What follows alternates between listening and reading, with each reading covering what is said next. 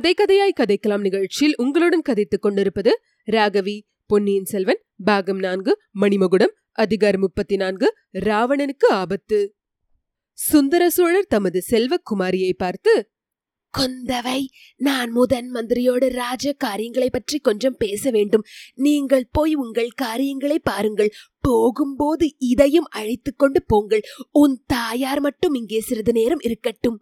என்றார். சக்கரவர்த்தி இதையும் என்று குறிப்பிட்டது மந்தாகினியை தான் அப்படி குறிப்பிட்டதிலிருந்து அவள் விஷயத்தில் அவருடைய அருவருப்பு வெளியாயிற்று. குந்தவை சிறிது ஏமாற்றத்துடன் தந்தையை நோக்கினாள். அதை கவனித்த சக்கரவர்த்தி ஆமாம் இவள் முட்டிக்கொண்டது சிற்ப மண்டபத்தில் உள்ள கைலாச மலைதானா என்பதை தெரிந்து கொள்வது நல்லது. இவளை அங்கேயே அழைத்துக் கொண்டு போய் காட்டி தெரிந்து கொள்ளுங்கள் இவள் இங்கே நிற்பதை என்னால் சகிக்க முடியவில்லை. என்றார். குந்தவை ஏமாற்றம் நிறைந்த முகத்தோடு மந்தாகினியை கையை பிடித்து அழைத்துக் கொண்டு புறப்பட்டாள். அப்போது மலைமான் மகள் குந்தவையின் அருகில் வந்து அவள் காதில் மட்டும் கேட்கும்படியாக குழந்தாய் இவள் இப்போது பார்க்க சகிக்காமல் தானே இருக்கிறாள். அப்பாவிடம் வருத்தப்படுவதில் என்ன பயன்? உன்னுடைய அலங்கார கலைத்திறமையெல்லாம் இவளிடம் காட்டு பார்க்கலாம் என்றாள்.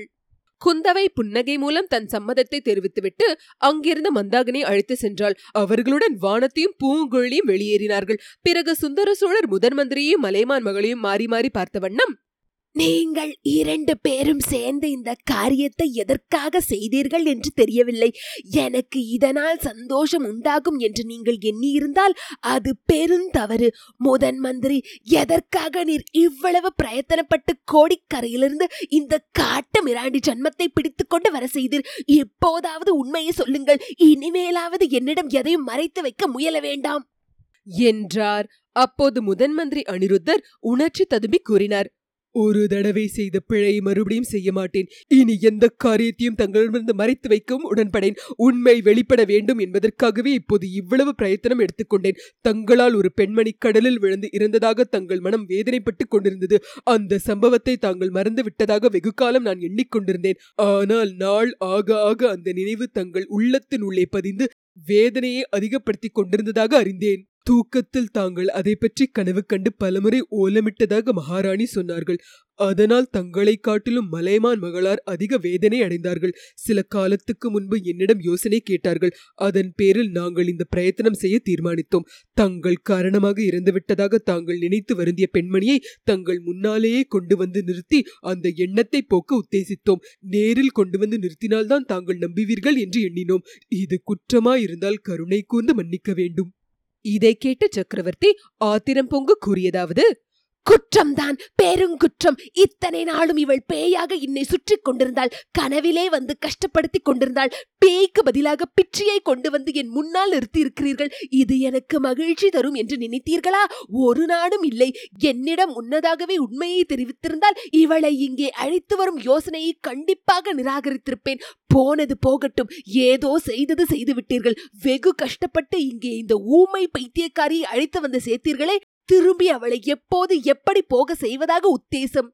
இவ்வாறு சுந்தர சோழர் கேட்டதும் அனிருத்தர் உண்மையிலேயே பேச்சிழந்து நின்றார். அப்போது சக்கரவர்த்தினி சுவாமி இங்கிருந்து என் சகோதரியை திருப்பி போக செய்வதாகவே எனக்கு உத்தேசமில்லை. இந்த அரண்மனையில் என்னுடனேயே அவர் தங்கியிருப்பார். எனக்கு முன் பிறந்த தமக்கே போல் பாவித்து இவரை நான் போற்றி பூசித்து வருவேன். என்றாள் தேவி என்னிடம் உனக்குள்ள பக்தியை இந்த மாதிரி மெய்ப்பிக்க நீ பிரயத்தனப்பட வேண்டியதில்லை. கண்ணகியை காட்டிலும் மேலான கற்பின் அரசி என்பதை இந்த இருபத்தைந்து ஆண்டுகளில் நான் கண்டிருக்கிறேன். நான் நோய்பட்டது முதல் நீ உன் செல்வ குழந்தைகளை மறந்து எனக்கு பணிவிடைகள் செய்து வருவதையும் எனக்காக நோன்பு நோற்று வருவதையும் அறிந்துதான் இருக்கிறேன். காட்டிலே திரிந்த ஊமை பிச்சையை அரண்மனையிலே அழைத்து வைத்து என்னிடம் உனக்குள்ள பக்தியை காட்ட வேண்டியதில்லை. மலையமான் மகளே இதை கேள். முதன் மந்திரி நீங்களும் நன்றாக கேட்டுக்கொள்ளுங்கள். எப்போதோ ஒரு காலத்தில் மனித சஞ்சாரமற்ற தீவாந்தரத்தில் நான் தன்னந்தனியே தங்கியிருந்த போது இந்த ஊமை பிச்சியை பார்த்தேன். அச்சமயம் இவளிடத்தில் பிரியம் கொண்டதும் உண்மைதான். இல்லை என்று சொல்லவில்லை. அதனாலேயே இன்னமும் நான் இவளை நினைத்து ஏங்கி தவிப்பதாக நீங்கள் எண்ணினால் அதைவிட பெரிய தவறு செய்ய முடியாது. அப்போது இவள் பேரில் எனக்கு ஏற்பட்டிருந்த பிரியத்துக்கு எத்தனையோ காரணங்கள் இருந்தன. அந்த பிரியம் இந்த இருபத்தைந்து வருஷ காலத்தில் முற்றும் மாறி துவேஷமாகவும் அருவருப்பாகவும் உருவெடுத்திருக்கிறது. கனவிலும் நினைவிலும் என்னை அவ்வளவாக இவள் கஷ்டப்படுத்தியிருக்கிறாள். இவள் இந்த அரண்மனையில் இருக்கிறாள் என்னும் எண்ணத்தையே என்னால் சகிக்க முடியவில்லை. உடனே இவளை இங்கிருந்து அனுப்பிவிட்டு மறுக்காரியம் பாருங்கள். இவளை பேய் என்று நினைத்தபடியால் இவள் பேரில் விளக்கு எடுத்து எறிந்தேன். உயிரோடும் உடம்போடும் இருப்பவள் என்று அறிந்திருந்தால் என்ன செய்திருப்பேனோ தெரியாது. இவ்வாறு சுந்தர சோழர் குரோதம் ததும்பிய குரலில் கூறிய குரூரமான வார்த்தைகளை கேட்டு சக்கரவர்த்தினியும் முதன் மந்திரியும் கதி கலங்கி போனார்கள். சக்கரவர்த்தி இவ்விதம் பேசுவார் என்று அவர்கள் எதிர்பார்க்கவே இல்லை. அனிருத்தர் தாம் செய்த பழைய குற்றத்திற்காக மட்டுமே தம்மை சக்கரவர்த்தி கண்டனம் செய்வார் என்று கருதியிருந்தார். மகாராணியோ சக்கரவர்த்தி வாய்விட்டு வெளிப்படையாக சொல்லிவிட்டாலும் மனதிற்குள் மகிழ்ந்து பூரித்து தன்னுடைய பெருந்தன்மையான செயலை ரொம்பவும் பாராட்டுவார் என்று எதிர்பார்த்தாள். சுந்தர சோழரின் கொடிய வார்த்தைகள் அவர்களுக்கு ஏமாற்றம் அளித்ததோடு ஓரளவு வெறுப்பை வெறுப்பையும் கோபத்தையும் உண்டாக்கின சக்கரவர்த்தி இத்தனை நேரம் பேசியதற்கெல்லாம் சிகரம் வைத்தார் போல்.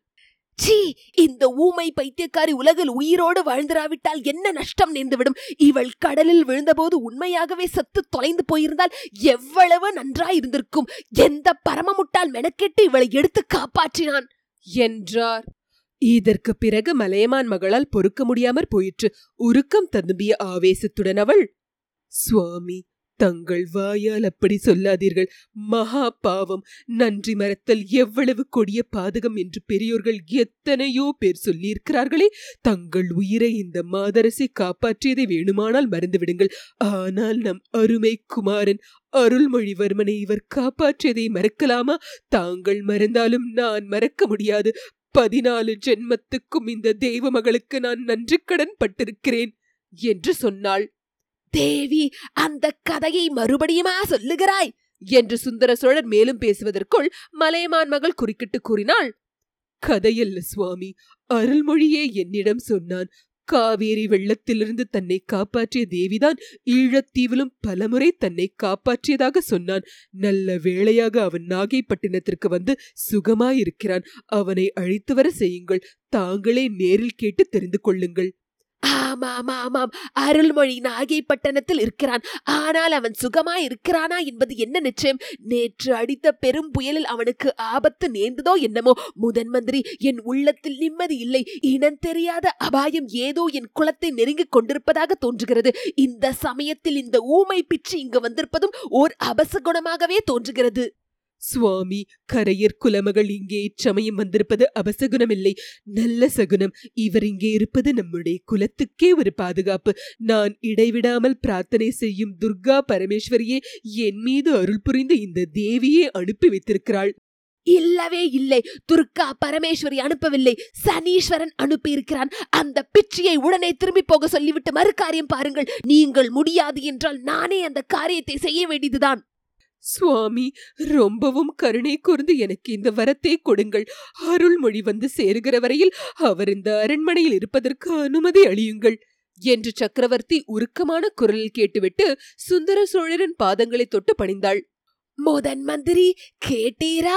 வெளுத்ததெல்லாம் பால் என்று கருதும் மலையமான் மகளின் கோரிக்கையை கேட்டீரா? கடவுளே இப்படியும் ஒரு கபடமற்ற சாது உலகத்தில் இருக்க முடியுமா? இவள் என்னிடம் எதுவுமே கோருவதில்லை. போயும் போயும் இப்படிப்பட்ட வரத்தை கேட்டிருக்கிறாள். அதை மறுக்க மனம் வரவில்லை. ஆனால் இந்த ஊமை பைத்தியக்காரி இங்கே இருக்கும் ஒவ்வொரு நிமிஷமும் எனக்கு நரக வேதனையாக இருக்கும். நாகையிலிருந்து இளவரசனை அழைத்து வர உடனே ஏற்பாடு செய்யுங்கள். அப்படியே செய்கிறேன் ஐயா. யானை படைகளும் குதிரை படைகளையும் அனுப்பி பகிரங்கமாக இளவரசரை அழைத்து வர செய்யலாமா? அல்லது மாறு வேடம் பூனை செய்து ரகசியமாக அழைத்து வரலாமா என்றுதானே கேட்கிறீர்? பகிரங்கமாக இளவரசன் வந்தால் சோழ நாட்டில் பெரும் குழப்பம் ஏற்படும் என்று எண்ணுகிறீர்கள் அல்லவா? நான் எண்ணுவது மட்டுமல்ல பிரபு. நிச்சயமாக அறிந்திருக்கிறேன். மக்கள் பல காரணங்களினால் கொந்தளிப்பு அடைந்திருக்கிறார்கள். ஏதாவது ஒரு வியாஜம் ஏற்பட வேண்டியதுதான். உடனே மக்களின் உள்ள கொதிப்பு வெளியே பீறிக்கொண்டு வரும் பழுவேட்டரர்களும் மதுராந்தக தேவரும் என்ன கதி அடைவார்கள் என்று சொல்ல முடியாது. இது என்ன பேச்சு முதன் மந்திரி? குடிமக்கள் அப்படி மூர்க்கத்தனமாக நடந்து கொண்டால் சோழ நாட்டு வீர சைன்யங்கள் எங்கே போயின? சைன்யங்களிடையேதான் குதிப்பு அதிகம். பிரபு மக்களாவது வெறும் கூச்சல் குழப்பத்துடன் அடங்கி விடுவார்கள் சேனா வீரர்களோ தஞ்சை கோட்டையை சின்னாப்பின்னமாக்கி பழுவேட்டரைகளையும் மதுராந்தக தேவரையும் சிறையில் அடைத்துவிட்டு ஈழங்கொண்ட வீராதி வீரராகிய அருள்மொழிவர்மரை சிங்காசனத்தில் ஏற்றிவிட்டே மறுக்காரியம் பார்ப்பார்கள். அப்படி நடக்க வேண்டும் என்று நீங்களும் மனதிற்குள் ஆசைப்பட்டு கொண்டிருக்கிறீர்கள். முட்டாள் ஜோதிடர்கள் கட்டிவிட்ட கதைகளை நம்பிக்கொண்டு குடிமக்களும் புத்தி தடுமாறி அலைகிறார்கள். ஆனால் உங்கள் மனத்தில் ஒன்று நிச்சயமாக பதிய வைத்துக் கொள்ளுங்கள். என் பெரிய பாட்டனார் கண்டராதித்தர் அடிகளின் குமாரன் மதுராந்தகனே இந்த சோழ சிம்மாசனத்துக்கு உரிமையுடையவன். அவனுக்கே பட்டம் கட்டி வைப்பதென்று தீர்மானித்து விட்டேன். மக்கள் அதற்கு தடை சொன்னாலும் சரி தேவர்களும் மூவர்களும் வந்து தடுத்தாலும் சரி நான் கேட்கப் போவதில்லை. என்னுடைய குமாரர்கள் அதற்கு குறுக்கே என்றால் சுவாமி அப்படி ஒரு நாளும் நேராது. தங்கள் விருப்பத்திற்கு மாறாக தங்கள் குமாரர்கள் ஒரு நாளும் தடை சொல்ல மாட்டார்கள். அருள்மொழிக்கு ராஜ்ய ஆசை கிடையாது. இலங்கை மணிமகுடத்தை அவனுக்கு கொடுத்தார்கள். அதை அவன் வேண்டாம் என்று மறுத்தளித்து விட்டான். அப்படிப்பட்டவனா தங்கள் வார்த்தைக்கு மறுவார்த்தை கூறப்போகிறான் கரிகாலன் மட்டும் என்ன? அவனுக்கு தாங்களே யுவராஜ பட்டாபிஷேகம் செய்து வைத்தீர்கள் அதனால் ஒப்புக்கொண்டான். அவனுடைய வீர பராக்கிரமத்தை பற்றி நான் சொல்ல வேண்டுமா? அவன் ஆசைப்பட்டால் தானாகவே அவனுடைய வீர வாளின் உதவியைக் கொண்டு பெரிய ராஜ்யத்தை ஸ்தாபித்துக் கொள்ளக் கூடியவனல்லவா ஆனால் அவனுக்கும் ராஜ்யம் ஆளுகிற ஆசை இல்லை. தாங்கள் அவனிடம் தங்கள் விருப்பம் இன்னது என்பது பற்றி ஒரே ஒரு வார்த்தை சொல்ல வேண்டியதுதான். அந்த வார்த்தையை நான் சொல்லிவிடப் போகிறேனே? அவன் காதில் விழுந்துவிடப் போகிறதே என்பதற்காகத்தானே எத்தனை சொல்லி அனுப்பியும் இங்கே வராமல் ஆட்டம் போட்டுக் கொண்டிருக்கிறான்? சக்கரவர்த்தி பட்டத்து இளவரசர் காஞ்சியில் அற்புதமான பொன் மாளிகை நிர்மாணித்துவிட்டு தங்களின் வருகைக்காக காத்திருக்கிறார். எதற்காக காத்திருக்கிறான் என்று எனக்கு தெரியும். கம்சன் அவனுடைய பெற்றோர்களை சிறை வைப்பது போல் எங்களை சிறை வைத்துவிட்டு சோழ சிம்மாசனம் ஏற காத்திருக்கிறான். அவன் கட்டியிருப்பது பொன் மாளிகையோ அல்லது அரக்கு மாளிகைதானோ யாருக்கு தெரியும்? கரிகாலனை பற்றி தாங்கள் இவ்வாறு சொல்லுவது கொடுமை என்றாள் மலையமான் மகள். சக்கரவர்த்தியின் உள்ளத்தை அவ்வளவு தூரம் விஷமாக்கி வைத்திருக்கிறார்கள் என்றார் முதன் மந்திரி.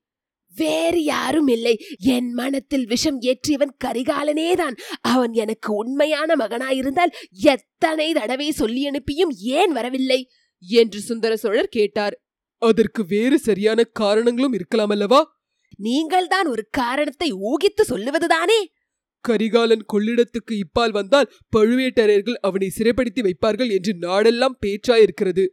அம்மாதிரி சொல்லி என் மகனுடைய மனத்தை யாரோ கெடுத்திருக்கிறார்கள். இவளுடைய தகப்பன் திருக்கோவலூர் மலையமான் ஒருவன் கொடும்பாளூர் வேளான் ஒருவன். நீங்களும் அவர்களோடு சேர்ந்து கொண்டீர்களோ என்னவோ தெரியவில்லை. சுவாமி நான் யாரை பற்றியும் அவர்களுக்கு பின்னால் பேசும் வழக்கம் இல்லை. சற்று முன் தாங்களே அபாயத்தை பற்றி பேசினீர்கள். தங்கள் உள்ளத்தில் அவ்விதம் தோன்றுவதாக சொன்னீர்கள். தங்கள் உள்ளத்தில் தோன்றுவது முற்றிலும் உண்மை. சோழர் குலத்துக்கு அபாயம் நெருங்கிக் கொண்டுதான் இருக்கிறது. அது இரண்டு வழியாக வருகிறது. இந்த நாட்டில் இப்போது இரண்டு விதமான சதிகள் நடைபெற்று வருகின்றன.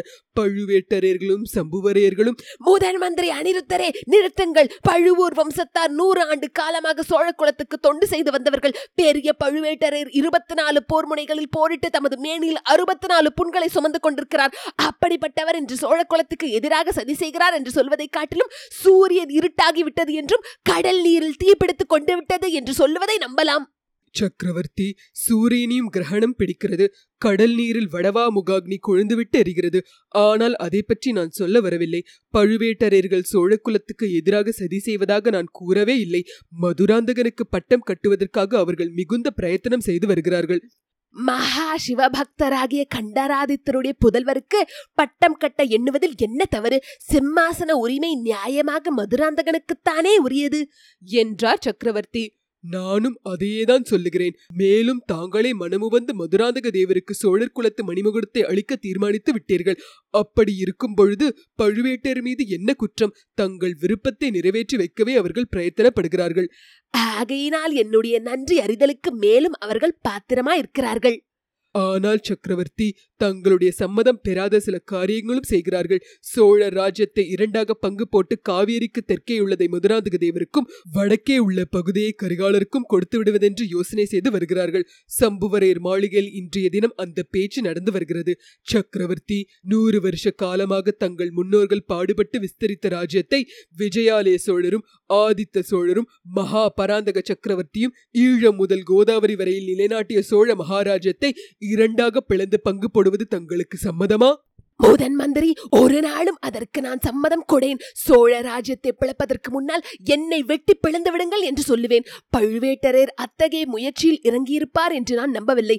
ஒருவேளை எனக்கு அது பிரியமா இருக்கலாம். என் மகனுக்கும் பாதி ராஜ்யமாவது கொடுக்க நான் ஆசைப்படலாம் என்ற எண்ணத்தினால் அவர் இந்த யோசனைக்கு இணங்கியிருப்பார். அது எனக்கு விருப்பமில்லை என்று தெரிந்தால் கைவிட்டு விடுவார். முதன் மந்திரி இந்த சோழ சாம்ராஜ்யத்தில் ஒரு அங்குல விஸ்தீரணம் கூட குறையாமல் மதுராந்தகனுக்கு பட்டம் கட்டி வைப்பேன். அதை என் மக்கள் எதிர்த்தாலும் சரி பழுவேட்டரையரே எதிர்த்தாலும் சரி நான் கேட்கப் போவதில்லை. சக்கரவர்த்தி பழுவேட்டரையர் எதிர்த்தால் பொருட்படுத்த வேண்டியதில்லை. தங்கள் புதல்வர்களோ எதிர்க்கப் போவதில்லை. ஆனால் மதுராந்தகனுக்கு பட்டம் கட்டுவதற்கு தடை இவையெல்லாம் அல்ல. அந்த தடை இன்னும் பெரிய இடத்திலிருந்து வருகிறது. தாங்களும் நானும் இந்த சோழ நாட்டு மக்கள் அனைவரும் போற்றி வணங்கும் தெய்வ பெண்மணியிடமிருந்து அந்த தடை வருகிறது. சில நாளைக்கு முன்பு கூட அவரிடம் பேசி பார்த்தேன். செம்பியன் மாதேவியை நீங்கள் குறிப்பிடுகிறீர்கள். அந்த மாதரசியின் மனத்தையும் யாரோ கெடுத்திருக்கிறார்கள். நான் என் புதல்வர்களுக்கு பட்டம் கட்ட ஆசைப்படுவதாக பெரிய பிராட்டி கருதி வருகிறார். முதன் மந்திரி அவரை உடனே இங்கு அழைத்து வருவதற்கு ஏற்பாடு செய்யுங்கள். நான் அவருடைய மனத்தை மாற்றி விடுகிறேன் சக்கரவர்த்தி அது அவ்வளவு சுலபமல்ல. மகான் கண்டராதித்தர் தமது தர்ம பத்தினிக்கு அவ்விதம் கட்டளையிட்டு சென்றிருக்கிறார். அவருடைய மரண தருவாயில் நான் அவர் அருகில் இருந்தேன். மதுராந்தகனுக்கு பட்டம் கட்டக்கூடாது என்பதற்கு முக்கிய காரணம் இருக்கிறது. அது என் துணைவியாருக்கு தெரியும் என்று தங்கள் பெரிய பாட்டனார் சொன்னார். முதன் மந்திரி அப்படிப்பட்ட தடை உண்மையில் இருக்கிறதா? அது இன்னதென்று உங்களுக்கு தெரியுமா? தெரிந்திருந்தால் தாங்கள் கேட்கும் வரையில் காத்து கொண்டிருப்பேனா? பெரிய பிராட்டியை அழைத்து வர செய்து தாங்கள்தான் அதை பற்றி கேட்டு தெரிந்து கொள்ள வேண்டும். ஆமாம் அந்த ஒரு விஷயம்தான் எனக்கும் தொல்லை கொடுத்து வருகிறது. பெரிய பிராட்டியை உடனே அழைத்து வருவதற்கு ஏற்பாடு செய்யுங்கள். எப்பேற்பட்ட தடையா இருந்தாலும் அதை நான் நிவர்த்தி செய்கிறேன். அவரை அழைத்து வருவதற்கு யாரை அனுப்பலாம்? ஏன் என் குமாரியே அனுப்புகிறேன். தேவி குந்தவையை உடனே இங்கு அழைத்து வா. என்று சுந்தர சோழர் மலையமான் மகளை பார்த்து கூறினார். சக்கரவர்த்திக்கும் முதன் மந்திரிக்கும் நடந்த சம்பாஷணையை வானமாதேவி ஒரு காதினால் கேட்டுக்கொண்டிருந்தாலும் அவளுடைய கவனமெல்லாம் சற்று முன் அங்கிருந்து சென்ற ஊமை ராணியின் பேரிலேயே இருந்தது. ஆதலன் சக்கரவர்த்தி குந்தவை அழைத்து வரும்படி சொன்னதும் மலையமான் மகள் அங்கிருந்து அந்தப்புறத்துக்கு விரைந்து சென்றாள். அவள் அந்தப்புறத்தை அடைந்தபோது குந்தவை வானதி பூங்கொழி ஆகியவர்கள் பெருங்கலக்கத்தில் ஆழ்ந்திருந்தார்கள். அதற்கு காரணத்தை மகாராணி உடனே தெரிந்து கொண்டாள். ஊமை ராணியை அங்கே காணவில்லை. எங்கே என்று கவலையுடன் கேட்டபோது குந்தவை கூறியதாவது அம்மா தங்கள் கட்டளையை நிறைவேற்றுவது சுலபமான காரியமாக இல்லை. ஆயினும் நாங்கள் மூன்று பேருமாக சேர்ந்து வற்புறுத்தி மந்தாகினி தேவியை குளிப்பாட்டினோம். பிறகு புதிய ஆடைகள் அணிவித்தோம். வானத்தி அவருடைய கூந்தலை வாரி முடித்துக் கொண்டிருந்தாள். பூங்குழலி பூ தொடுத்துக் கொண்டிருந்தாள். ஆபரணங்கள் எடுத்துக்கொண்டே இருந்தபோது இவளுடைய கூச்சல் கேட்டது. திரும்பி வந்து பார்த்தால் மந்தாகினி தேவியை காணவில்லை. கூந்தலை வாரி முடி போட்டவுடனே திடீரென்று அவர் திமிரிக்கொண்டு ஓடிப்போனாராம் அக்கம் பக்கத்து அறைகளில் எங்கேயும் காணவில்லை. இன்னமும் தேடிக் கொண்டிருக்கிறோம். இதை கேட்டு மலைமான் மகள் புன்னகை புரிந்தார். அவருக்கு அலங்காரம் செய்தபோது எதிரில் கண்ணாடி இருந்ததா? என்று கேட்டார். இருந்தது சற்று தூரத்தில் இருந்தது. என்றாள் வானதி. அவருடைய அலங்கரித்த உருவத்தை தற்செயலாக கண்ணாடியில் பார்த்திருப்பார். அது அவருக்கு வெட்கத்தை உண்டாக்கியிருக்கும். அதனால் ஓடி எங்கேயாவது மறைந்து கொண்டிருப்பார். இன்னும் நன்றாக தேடி பாருங்கள். ஒருவேளை அந்த புறத்து பூங்காவிற்கு சென்று ஒளிந்து கொண்டிருந்தாலும் இருப்பார். மதிலேறி குதிப்பது பலகணி வழியாக குதிப்பது போன்ற காரியங்கள்தான் அவருக்கு வழக்கமானவை ஆயிற்றே. என்றாள் சக்கரவர்த்தினி. பிறகு எல்லோருமாக நந்தவனத்துக்கு சென்று தேடினார்கள். அங்கு ஊமை ராணி அகப்படவில்லை. அவர்களுடைய கவலை அதிகமாயிற்று. முதன் மந்திரியிடமும் சக்கரவர்த்தியிடமும் போய் தெரிவிக்கலாமா என்று அவர்கள் எண்ணத் தொடங்கிய போது எங்கிருந்தோ டனார் டனார் என்ற ஒரு சத்தம் வந்தது. கருங்கல்லில் இரும்பு உளியினால் ஓங்கி அடிப்பது போன்ற ஓசை. அது எங்கிருந்து அந்த ஓசை வருகிறது என்று காது கொடுத்து கவனமாக கேட்டார்கள். சிற்ப மண்டபத்திலிருந்து வருகிறது என்று தெரிந்தது. உடனே ஒரு தாதி பெண்ணை தீபம் எடுத்துக்கொண்டு வரும்படி சொல்லிவிட்டு எல்லாரும் சிற்ப மண்டபத்துக்கு சென்றார்கள். சிற்ப மண்டபத்துக்குள்ளே அவர்கள் ஒரு விந்தையான காட்சியை கண்டார்கள். ஓரளவு ஆடை அலங்காரங்கள் அணிந்து விளங்கிய மந்தாகினி கையில் ஒரு நீண்ட பிடியுள்ள சுத்தியை வைத்துக்கொண்டு கைலாச மலையை தாங்கிக் கொண்டிருந்த ராவணேஸ்வரனுடைய கரங்களை ஓங்கி ஓங்கி அடித்துக் கொண்டிருந்தாள். மிக உறுதியான கல்லினால் செய்யப்பட்ட சிற்பமாதலால் அந்த தாக்குதலுக்கு ராவணன் அதுவரையில் அசைந்து கொடுக்கவில்லை. ஆனாலும் சீக்கிரத்தில் அவனுக்கு ஆபத்து வந்துவிடலாம் என்ற நிலைமை ஏற்பட்டிருந்தது. கைலாச மலையை தாங்கிக் கொண்டிருந்த ராவனுடைய கரங்களில் இரண்டு மூன்று கைகளை ஒடித்துவிட்டால் மலையே இடம்பெயர்ந்து அவன் தலைகளின் மீது இன்னும் நன்றாக உட்கார்ந்துவிட விழக்கூடும் தலைகள் சுக்குநூறாக நொறுங்கிவிடக்கூடும். அத்தகைய ஆபத்தான நெருக்கடியிலேதான் குந்தவை முதலியவர்கள் சிற்ப மண்டபத்துக்குள் பிரவேசித்தார்கள். அவர்களுடைய வரவை பார்த்ததும் மந்தாகினி தன்னுடைய கையில் பிடித்திருந்த சுத்தியை கீழே போட்டுவிட்டு வந்தவர்களை பார்த்து புன்னகை புரிந்து கொண்டு நின்றாள். மண்டபத்துக்குள் பிரவேசித்தவர்களில் பூங்குழலியை தவிர மற்றவர்களின் உள்ளங்களில் இவள் ஒரு பைத்தியக்கார பிச்சிதான். சக்கரவர்த்தி இவளைக் கண்டு அருவருப்பு அடைவதில் வியப்பு ஒன்றுமில்லை. என்ற எண்ணம் தோன்றியது. மலைமான் மகள் மற்றவர்களை பார்த்து பெண்களே இதை பற்றி சக்கரவர்த்தியின் முன்னிலையில் யாரும் பிரஸ்தாபிக்க வேண்டாம் என்று எச்சரிக்கை செய்தாள். இத்துடன் அதிகாரம் முப்பத்தி நான்கு முற்றிற்று.